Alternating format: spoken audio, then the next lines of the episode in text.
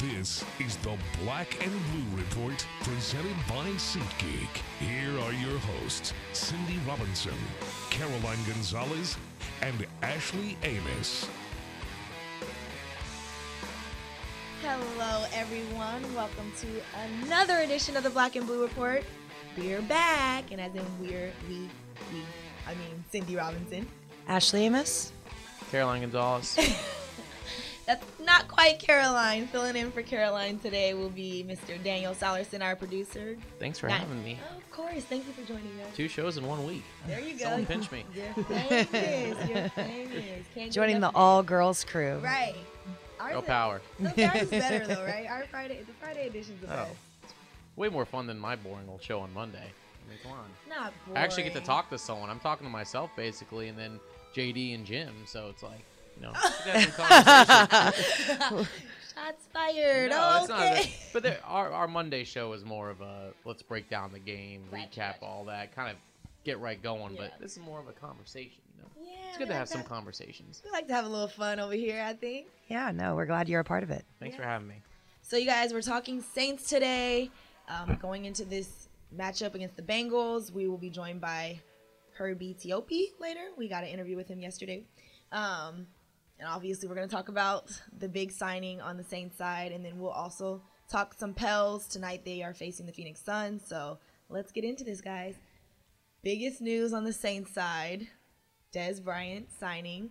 He had his first practice with the Saints yesterday. Um, spoke in the locker room, and some of the players spoke in the locker room about having him join the team. I'm gonna get your thoughts first about the signing.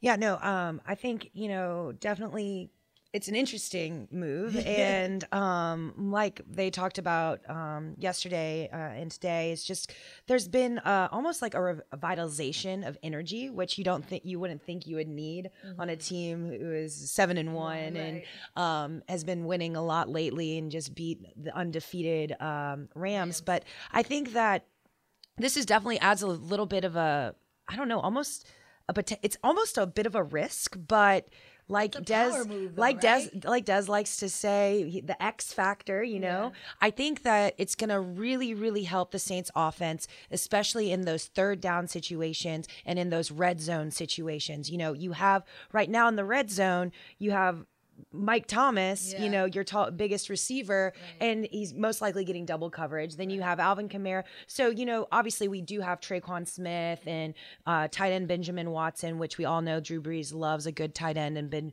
has been doing great for uh, the Saints thus far. But I think just having another target, you know, like make that defense have to think who are they going to cover, who are they going to double cover, um, are they going to leave it one on one and uh, kind of make it a jump ball situation. We know that Drew Brees is the best in the biz, and if having a large target like a Dez Bryant in the back of the end zone, one on one, I'll, I'll, I'm gonna, my, I'ma bet on it. Yeah. Exactly, exactly. So I think it's an interesting move. You know, I think there's was some concerns about locker room chemistry and messing up that, but I think. I don't think. I mean, I- know that's the talk, but I don't see that because I feel like there's so much good chemistry, and anyone that's ever really come in, they just kind of gel with it. You know? Well, I also think that Sean Payton and Drew Brees and all the veterans really on the Saints team have established a culture here. And, you know, Dez is not going to get to come in and dictate that culture. That culture is already here. So if he doesn't want to be a part of the culture, then Sean Payton will quickly be like, okay, thanks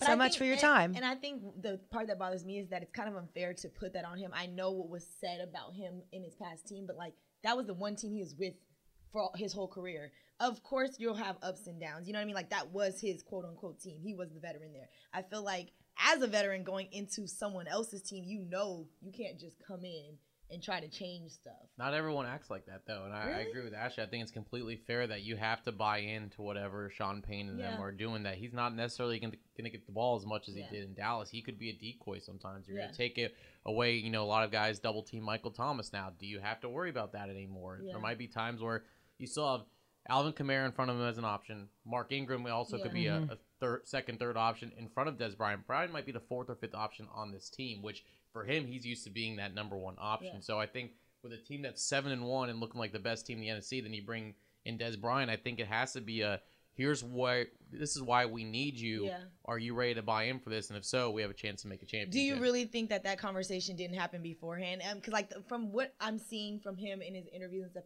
he definitely seems like he's ready to just fit in. Like I'm sure. I'm sure that conversation was had, and I'm sure he understands it. But now you got to prove it when you get on the on the on the field. Yeah, I mean, it's easy to say what you got to say to get in, and then once you get in, you can right. act your. And I'm not saying he, he might. I mean, we don't know yet until he comes on. He only had one practice, but I think you have to keep that in mind, though, that this team was this team was rolling without him. I'm not Yeah. saying they don't need him because I do think he could be valuable asset to this team. But you also have to buy into what Sean Payton and Drew Brees and what they want to do. And if you don't, then I get Sean Payton. We know him. He'll he'll easily say goodbye. Yeah. So. That's what I'm saying. Like, I think that's why I don't have as much worry on that side of it because we know if you know what what's gonna work for the team, that's all Sean's for. So if you're not gonna work for the team, it will be a sayonara. Yeah, it will be interesting to see. It'll be interesting to see for sure. Definitely. Well, now we'll throw to our interview yesterday. Caroline and I talked with Herbie Teope of uh, NFL Network. Herbie, before we start things off, I do have to um, bring up Salute to Service Week. And I know every time I look over in the press box, you're standing at attention because you did serve 20 years in the U.S. Army. And I just wanted to say thank you for your service. And I hope you uh, feel well represented this week. you know, what, though, it was an honor to raise the right hand and swear an oath to protect and support the Constitution and, and this great country. Uh, I appreciate the kind words. We appreciate you, Herbie. okay, Herbie, we're going to get right into this because obviously the biggest news going around here is the new signing to the Saints, Dez Bryant. Herbie, first off, how shocked or surprised at all, if at all, were you to see that the Saints signed Dez? I don't think it's it's that big of a surprise. And you know, Drew Brees said yesterday in the locker room, this is a guy that's been on their radar since the Dallas Cowboys released him in April. And, and I think when you look at the offense, they, they've been missing a complementary piece to Michael Thomas throughout this entire season. Um, think about this, for example. Ted Ginn went down uh, with the knee injury, was placed in, on injured reserve following week four. And here we are entering week 10, and Ted Ginn's 22 targets still ranks as the second most among wide receivers. So yes, you know, while the team is high on rookie Tre'Quan Smith as well as Karen Meredith, and you have Austin Carr there, they they just haven't got the the bang for the buck out of that number two spot opposite of Michael Thomas. What you get with Dez Bryant is a quality veteran, and I think what a lot of people need to remember with with Bryant here he's not going to be expected to be the guy in this offense. The Saints have numerous weapons, and they don't necessarily need to rely on Bryant to carry the load because you've got Michael Thomas there. He, he's the true stud in this in this offense at the wide receiver position. You have Alvin Kamara. You have Mark Ingram. You can even toss in Taysom Hill in that. I think um Zach Ryan told me yesterday in the locker room the addition of of Dez Bryant poses this question to opposing defensive coordinators who are you going to cover? he's mm, yeah. absolutely correct because he's just another weapon in the same system. And as we all know, Sean Payton, an offensive-minded guru, does take advantage of all the pieces at his disposal. Well, I mean, obviously, the one of the biggest questions is how long are we going to have to wait to see him actually play? Well, you know, he has to learn the playbook, and that's the other thing. But you don't need to rush him in. You know, he has to learn the playbook. We don't know the differences between what the Cowboys did and what the Saints do. I would say it's probably night and day when you look at the Cowboys' offense. Uh, when, you ask around the league, there are a lot of offenses that come to mind that have a reputation for being very complex. The Saints own one of them. And so you you can't expect Dez Bryant, who's expected to sign Thursday, he's flying in today, and, and so I'm sure he'll be in the locker room Thursday afternoon and definitely Friday. But you can't expect him to absorb that playbook in two days. I think like when you're asking him, can he play Sunday's game against the Cincinnati Bengals, that remains to be seen because he's got a lot to overcome here. Mm-hmm. Herbie, we've seen a lot of productivity out of Michael Thomas, especially uh, this season. Um, do you think we're going to see uh, the the reps go down for Michael Thomas and receptions and targets? I don't think that's necessarily the case here because what you have is Drew Brees is a master at taking advantage of mismatches. I think with the, the presence of Dez Bryant, though, is once again, you know, another viable weapon on the outside there to complement Thomas. That should remove a lot of the double teams or the bracketed coverages that Thomas is seeing. If anything, it's going to help him. This might be like an obvious answer, not sure, but how much has Dez's, uh, well, I guess adding Dez added to this offense? It adds a complementary piece and it adds a weapon. We're talking about a former first team All Pro wide receiver and a three time Pro Bowl. The guy has 73 touchdowns on his eight year career with the Dallas Cowboys. So you're talking about a proven producer at the National Football League level. I think the, the beauty of this move here is, again, is you, you now feel the need for a number two, a viable number two wide receiver opposite of, of Michael Thomas. Well, we okay. We've talked about how this benefits the Saints, but what about from Dez's, you know, shoes? Like, how do you think he's feeling about this? Well, I can't speak for Dez Bryant, right. but I think like if I'm in his position, you go from being a street free agent to mm-hmm. all of a mm-hmm. sudden landing on the team that's seven and one, that has a legitimate shot to make a mm-hmm. run for the Super Bowl. Right. And if you know professional players play for championships, and I think this is a fantastic opportunity for him. During the off season, the, the Cleveland Browns flirted with him. The, the Baltimore Ravens flirted with him, and you know he didn't sign with them. And you know, for for Dez Bryant, he's always said on social media he's looking for the right opportunity. And when a seven and one team with a quarterback like Drew Brees throwing the football, this is a fantastic scenario for him because now you're on a team that has postseason aspirations and has a quarterback like Drew Brees, the most accurate passer in the National Football League history you you have a chance to play for a Super Bowl ring. We all know he's a professional veteran, all of that, but should there be any concern that he hasn't played these first few weeks? And here's the beauty of working him in. You know, you get him in now, you find out what kind of football shape he's in, but if you look at a lot of his social media posts, he stayed in shape. Jane Slater, my colleague, um, covered him extensively down there in Dallas, and you know she posted a lot of the workout videos that he had the Saints certainly would not have signed him if they, you know during after his workout if they didn't think he was in shape. The the biggest thing here for him is going to the ability to absorb the playbook. That's going to be the biggest thing for him. Mm-hmm. Herbie, I want to switch gears a little bit since we are going into this Week 10 matchup with the Cincinnati Bengals. One of the main points of focus for the Saints this week has to be red zone defense. The Bengals or the Saints are allow their opponents to score 71.4% of the time when they reach the end zone, which is 28th in the league. And the Bengals are first in red zone touchdowns. What is the mindset of the Saints and what adjustments do you think they need to ma- they need to make this week?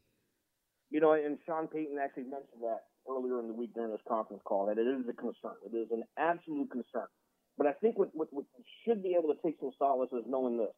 Yes, they gave up a ton of points they're coming off a game where they gave up a ton of points to the Los Angeles Rams. But at the same time, they stopped their primary weapon, Todd Gurley. Yes, Gurley scored on that first possession, but they showed an ability to swarm to the football.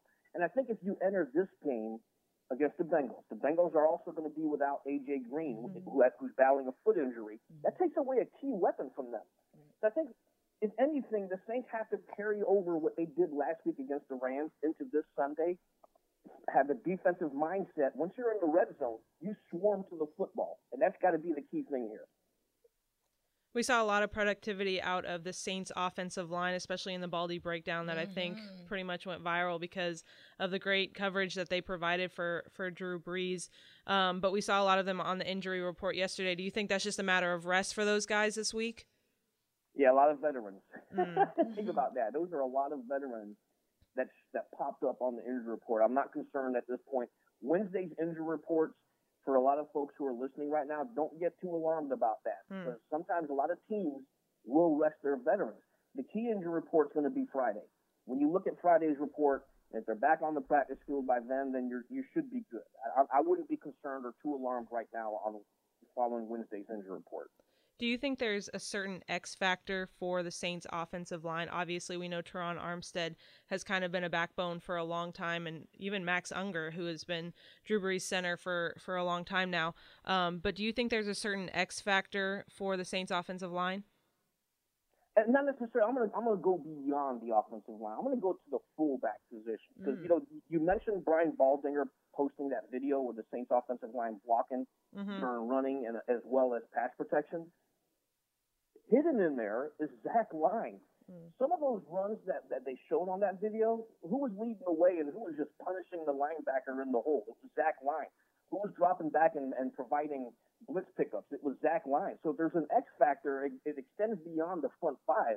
It falls on Zach Line. We also saw that huge block from Mark Ingram where he completely pancaked the guy. That was that was pretty impressive. Yeah, absolutely. And you know when you when you're able to flip a blitzing linebacker like that, of course you know the Superdome erupted with the ooh and ah. It was pretty much like you were watching a WWE event. well, Herbie, thank you so much for joining us and giving us your insight. You guys can catch Herbie on NFL Network and read his articles on NFL.com, and then you can follow him on at well, it's his name. I don't know. I, I'm gonna have to be able to spell it, but it's H E R B I E T E O P E on Twitter. Herbie, thank you so much and hope you have a nice day. Hey, y'all have a nice day and we'll see you out there. Now moving on to the Saints neighbors, the Pelicans. I think I said tonight earlier, but it's actually tomorrow. This they play the Phoenix Suns at the Smoothie King Center. Um, coming off that game Wednesday, it's different from what we saw in the road trip, I would say. Now, Daniel, you actually traveled on the road trip. You were on 99.5 WRNO. Make sure y'all listen on those game Thanks days when you, when you can't make it to the game. but um, what for you was different from the road trip in that Wednesday game that they were able to get a win after going 0 and 6? They basically got back to what they were playing like before you know Elfrid Payton went down those first two games. I'm not saying it was exactly like that. Turnovers are still a problem for this team, but they had 32 assists. The ball was moving a lot better in Wednesday's game. I think just being back home you're playing a Chicago team that's very young. Right. They're rebuilding. It was a chance for the Pelicans. As JD called it a get right game, and they certainly did that. AD kind of got back to form. He struggled a little bit. I think that injury was still bothering him on the road. You had guys like Nikola Mirotic step up. He's been a rebounding machine mm-hmm. throughout this entire season. Jrue Holiday had himself a game. Um, so I think it was just more of that getting back to the things that they were doing well before the losing streak happened. So. Mm-hmm I think that was kind of a big reason why they got that win against Chicago. And also, I mean, we have to keep in mind with this road trip. Granted, the team was not healthy. You just played the top four teams in the Western Conference based on the standings, and the mm-hmm. other team was the Thunder, who has won seven in a row after starting 0 4. So probably was one of the harder road trips any NBA team has to go through right. in one season. That was f- five games to start your season. You're on the road against the top five teams. I mean, it's a tough one. Right, and that's fair to say. The reason why you see Coach Gentry and even the players mentioning that they're not panicking that they've lost those games. Yeah, Coach Gentry always goes back. There's 82 games. Like, right. This is just a few first ones. If we go back to last year, the team was 15 and 36, or 15 and 16 after 31 games. Right. So think about it. You're one game under almost halfway through the season. They go on. They win 10 in a row later on. Right. They win five in a row to end the season, and they went. There were 14 games over 500. Yeah. So it's still way too early. We don't know what kind of teams. I mean, the Sacramento Kings are a young rebuilding team, but yet they're a couple games over 500. Right. Can they sustain that? We don't know. Right. But I think the Pelicans are still trying to get their groove back after that road trip, and they might have a little bit of help tomorrow with Elfrid Payton coming back. I was gonna say that would be a big deal for them for because sure. he's obviously made the one of the biggest impacts on the team. Yeah. Daniel, would you say that tomorrow's game against a two and nine Suns team is a must win? I think it's way too early to say must win, but it's a need to win, I would say, right. because you're about to go on another road trip against a Toronto Raptors team that only has one loss. Yeah. Even when they're out playing, Kawhi Leonard hasn't played in a few of their games and they're still winning. And then you face a Minnesota team that's four and seven, but they're four. All those wins have come at home, and you don't know about whether Jimmy Butler will play in that game. So yes, I say I wouldn't say must win because it's not the end of the world if they do, but it's it's a need to win you get back to 500, you get back in a little groove, and now you got to get the road again for a couple tough games. And I think basketball, just like any other sport, but especially in the NBA, is kind of about those like getting on a roll and kind of building momentum right. off of those wins and continuing to build. And as we saw earlier on the season with that 4 0 start, I felt like you could really feel the chemistry and people building off the mm-hmm. momentum. And then kind of AD goes down and that momentum kind of loses its yeah. kind of the, the truck, the trains kind of stop moving right. completely. but yeah, but um, I definitely, um, I'm looking forward to, like uh, Gentry hinted, uh, possibly Elfrid Payton returning tomorrow, and which would be yeah. a huge thing for the Pels. So my question is, because last year one of the major things that the Pels dealt with was turnovers, and this year you're kind of seeing that again be a little bit of an issue, but also free throws. Now I know players in you know Gentry. They always they don't like to harp on the you know things that they're doing wrong as far as like in the media, you know, because they're like they know they're working on it. But minor stuff like that, where it's like that should be, I mean, like free throws. That's textbook type of thing how do you improve? Like, are you practicing that nonstop now? Is that still something you're not focusing on because it's like a shot thing? Like, well, do, do you think the turnovers have to uh, have a little bit to do with the personnel, though? I mean, you kind of look at like without an Elfrid Payton, who kind of was the ball handler, moving the ball everywhere. You're putting different people in those different roles who are now making passes that maybe they wouldn't usually have yeah. to make. Um, you yeah, know, I mean, then- I definitely think there's something to be said about like not mishandling the ball and right. being responsible, but I also think you know, some turnovers were blatantly. I mean, I, okay, I will say this: that there were some turnovers that are just blatantly just bad passes exactly. and bad decisions. Exactly. They're unforced but, errors. Yeah, that, but also telegraphing passes. Like, but also, I too, I have to think too. Like, you know, you're at it with a team that's still kind of gelling and finding themselves. Yeah. You know, I think that there's still pieces, and it's it's been incredible to see Daniel like how important Elfrid Payton is. Well, does that okay? I'm, I'm play devil's advocate here a little bit does that not scare you just a slight bit that because he's so important, if he were to go down, down, you know, like, you know, stuff happens in basketball, who's that person that's going to step up and actually, you know, make that difference? Well, that's a good question. I think there's a couple things. One with the turnovers, Alvin Gentry said on the road trip, a lot of it was because the Pelicans are trying to, he used a baseball term, trying to hit grand slams instead of hitting singles. So a lot of their passes were just passes that they didn't need to make. Whether it was an extra pass that they could have gone to the rim mm-hmm. or shot an open shot, or it was one that they would throw 50 feet down the court mm-hmm. and it would get intercepted. They started doing that a little bit better. There was a couple passes. I think Jrue made an unbelievable pass the other night. Mm-hmm. I don't know how it got to. I believe it was E'Twaun Moore for a three. For three, yeah, in, the, three. in the corner. In, the corner. I was like, how the hell did he make that pass? But, but was, okay, I'll take it. it. So, but those are kind of things that haven't gone their way during right. this road trip. As far as the free throws are concerned, look, they practice every day. It's it's a mental thing. It's a per person basis. I mean, there's some of the LeBron James, for instance, yeah. is not the greatest free throw shooter right. in the world.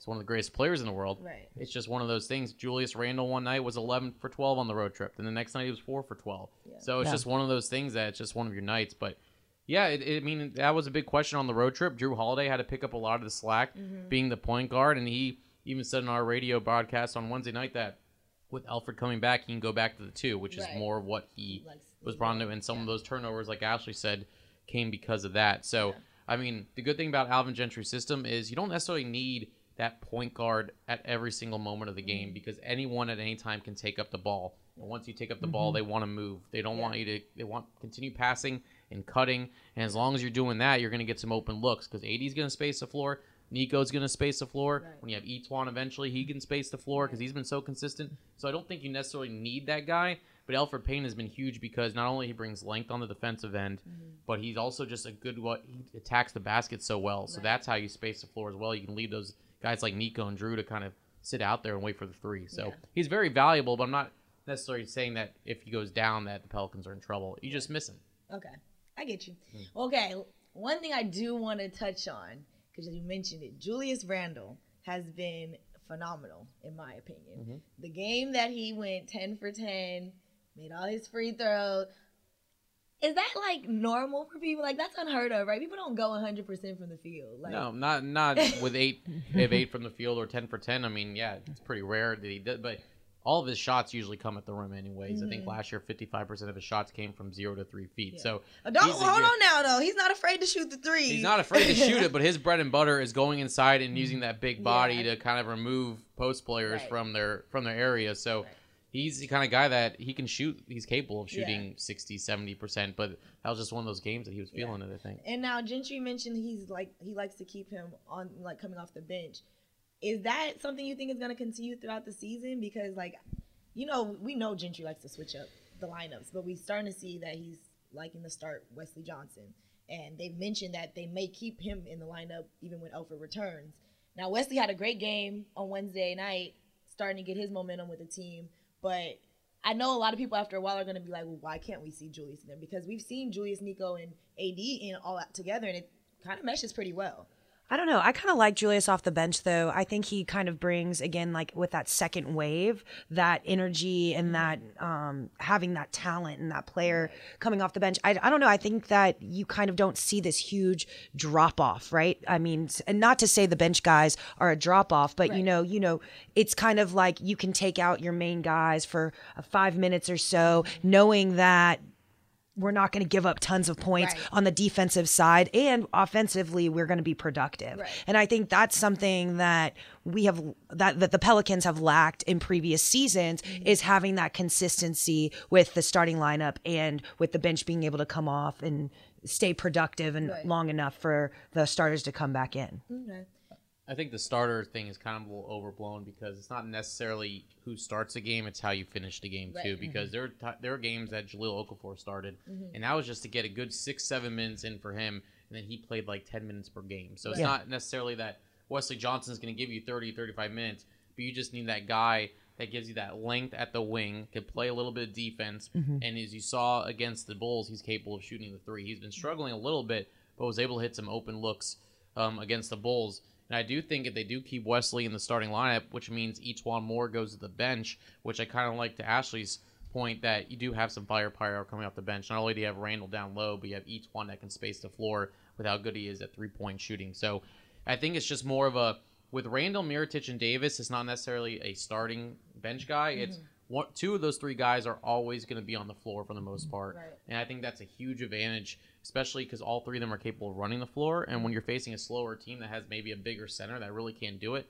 you're going to take them completely out of the game. So then they have to kind of cater to what you're running. So I think I think Randle has accepted that role that he's coming off the bench, but he's going to play significant minutes. He's going to play starters minutes. Yeah, he's just doing Right. it from the bench.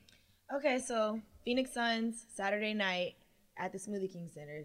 Daniel, what are some keys that the Pelicans need to focus on going into this matchup? Because they're going against a TJ Warren who just scored what, 29 points last Yeah. night against the Celtics. Devin Booker 38 and nine point uh, nine assists. Um, and then obviously Ayton who's averaging double double. Yeah. So I think they need to get off to a good start. I think a fast start against a team like Phoenix is crucial. I mean, Phoenix got off to such a good start yesterday against the Boston Celtics, and then they blew a 20 point Right. lead or whatever, and the Boston Celtics ended up winning. But against this team like the Suns, it's a chance for you to punch them in the mouth early. They're a young team, they're in rebuilding mode as well. That if you get them and punch them in the mouth early and keep your foot on the gas, Yeah. you have a chance to rest your guys in the third, fourth quarter. You're about to go on another road trip against two really good teams in the Raptors and Timberwolves. But I think you just got to play your strengths. And again, go back to the Chicago game. There's, you saw spurts of that game that they were up 16, 18 points. I think that was their biggest lead. But then they slowly let it down to 14, 12. It got to 10 at one point. You're like, come on, can we just finish this game off? Right. We need to get the win. So I think it's more of a consistently playing to the level that they're capable of against a young team that you can expose a lot of their weaknesses because they don't play a lot of defense. They're having a lot of trouble scoring. They have some young guys, but they're one of the bottom teams in the league as far as scoring, mm-hmm. and then they let up around 115 points per game. So if you can get out to an early start and don't hold back, I think you'll be in good shape. Well, and I think Daniel has a great point, and that's something that I really want to see from this Pelicans team is can you dominate the teams you're supposed to dominate? Can you win the games you're supposed to win? Mm-hmm. Because that's going to separate you in the Western Conference. If you win the games you're supposed to and then beat the teams occasionally that maybe you're not supposed to win, then you're going to set yourself to be in a good position in the Western Conference. I feel like something that hasn't always been our biggest strength on the Pelicans is that you kind of have seen them play to the level of their competition. Or, like Daniel said, you get out to a fast start, you punch them in the mouth, but instead of keeping the gas on, all of a sudden you let up. And then before you know it, you know, that 12 right point, you, yeah, 10 yeah. point lead is now two points, you know, going into the fourth. And so I really would like to see from this Pelicans team that kind of punch them in the mouth, Right. go get them. Um, that hunger that they want that win uh, and kind of just keep the pedal to the metal. I would love for them to come out and just blow this team out. Yeah, it would. I'm, I'm pretty sure everyone would love to see that, especially in the Smoothie King Center. You guys make sure you get your tickets for the game. Pelicans.com.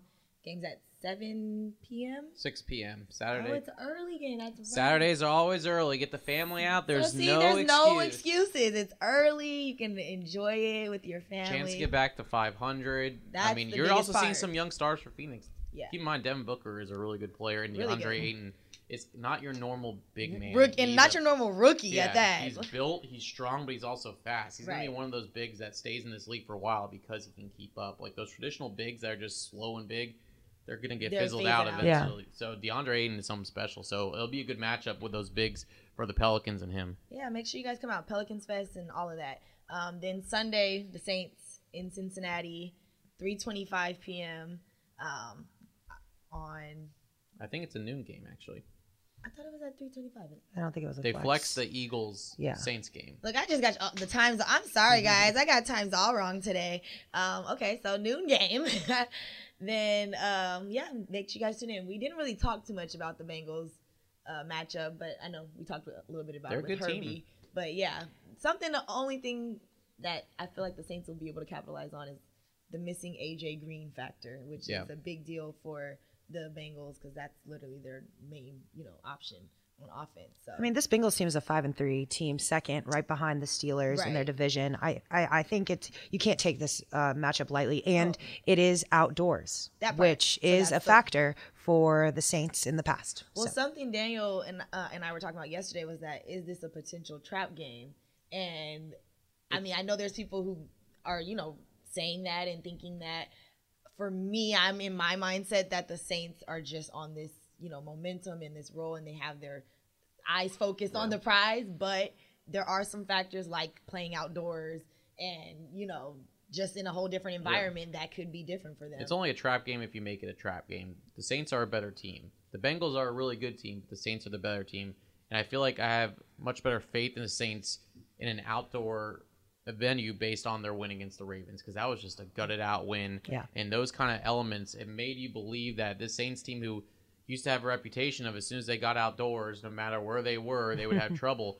But I don't think that's the case with this team mm-hmm. anymore. They've proven in every single element this year that they're capable of winning. They went up to New York and beat the Giants. Yes, they granted they weren't a good team. Yeah. But you went up there and beat their butts. And then Yeah. you do that with the Baltimore Ravens, you come back and you win the game as well. So just because they don't have AJ Green doesn't mean they don't have some talented wide receivers Right. and John Ross, Tyler Boyd's been big for them, and they have a great running back in Joe Mix- Mixon who's capable of mm-hmm. getting 100, 150 yards, and he also can catch the ball out of the backfield. So the Bengals are a really good team defensively and offensively. It's going to be a challenge, but it's only a trap game if they make it. If they have their eyes on the prize, knowing that that Rams team don't let down after a huge emotional win. Right. You've seen that before with teams, not just the Saints, but any team. You're coming off one of your best wins of the season yeah. now you just don't let down. Right. Now you knowing that you have control of the NFC. You control your own destiny in the last 8 games. Mm-hmm. Yes, there's so much more football to go, but technically you own the tiebreaker already with the Rams. You control your own destiny here to be that one seed, and that begins and continues with the Bengals on Sunday. Right. Um, probably not gonna. I don't know. You guys think we'll see Dez Bryant this weekend? I think it's going to be tough. I think it's tough, but possibility. But I don't think you're going to see a lot of playing time. He for needs him. to get in football shape. I know he's been keeping in shape, but there's a difference with Running, and Running and being on the- moving on the- cutting routes and all Yeah, that. you might see him as you know, never knows a decoy out there because you still have to worry about him when he's on the field. Right. But I'm guessing he'll be ready to go for that Eagles game, and then of course he'll definitely be ready for that Cowboys game. We're not gonna talk about. We look, too far ahead. Too far ahead. You're going too far. that Cowboys game is not. There's two games before that. Three games before that. You This know one- that's circle now on his calendar. This one, the Eagles and the Falcons. We don't care about the Cowboys until it's Cowboys week. Okay. You know Dez is carrying. me. You're being so petty. I like so it. petty. This is why you like to join the girls, huh? It's Friday. Why not? So yeah, you guys make sure you, like I said, Pelicans.com, get your tickets, watch the game Sunday, and cheer on your Saints. Other than that, thanks for tuning in. You'll catch another Black and Blue report on Monday before the Pels take on the Raptors. As long as they allow me across international borders, I was I'm, gonna say, good. I'm a little Daniel will- nervous when I get to Daniel customs. will be traveling with the team, so Daniel, make sure you have your passport. I'll help him over the need. border. I'll help him over. Smuggle him over. I'll have Ashley, are you traveling to that? I am, yeah. Oh, everybody's leaving me. I'll be here at the office. Yeah, Ashley's gonna make sure I get across okay. Then yes, there will be a black and blue report on Monday. fun, fun, fun. Yes. So make sure you guys tune in. Other than that, have a great weekend and thanks for listening.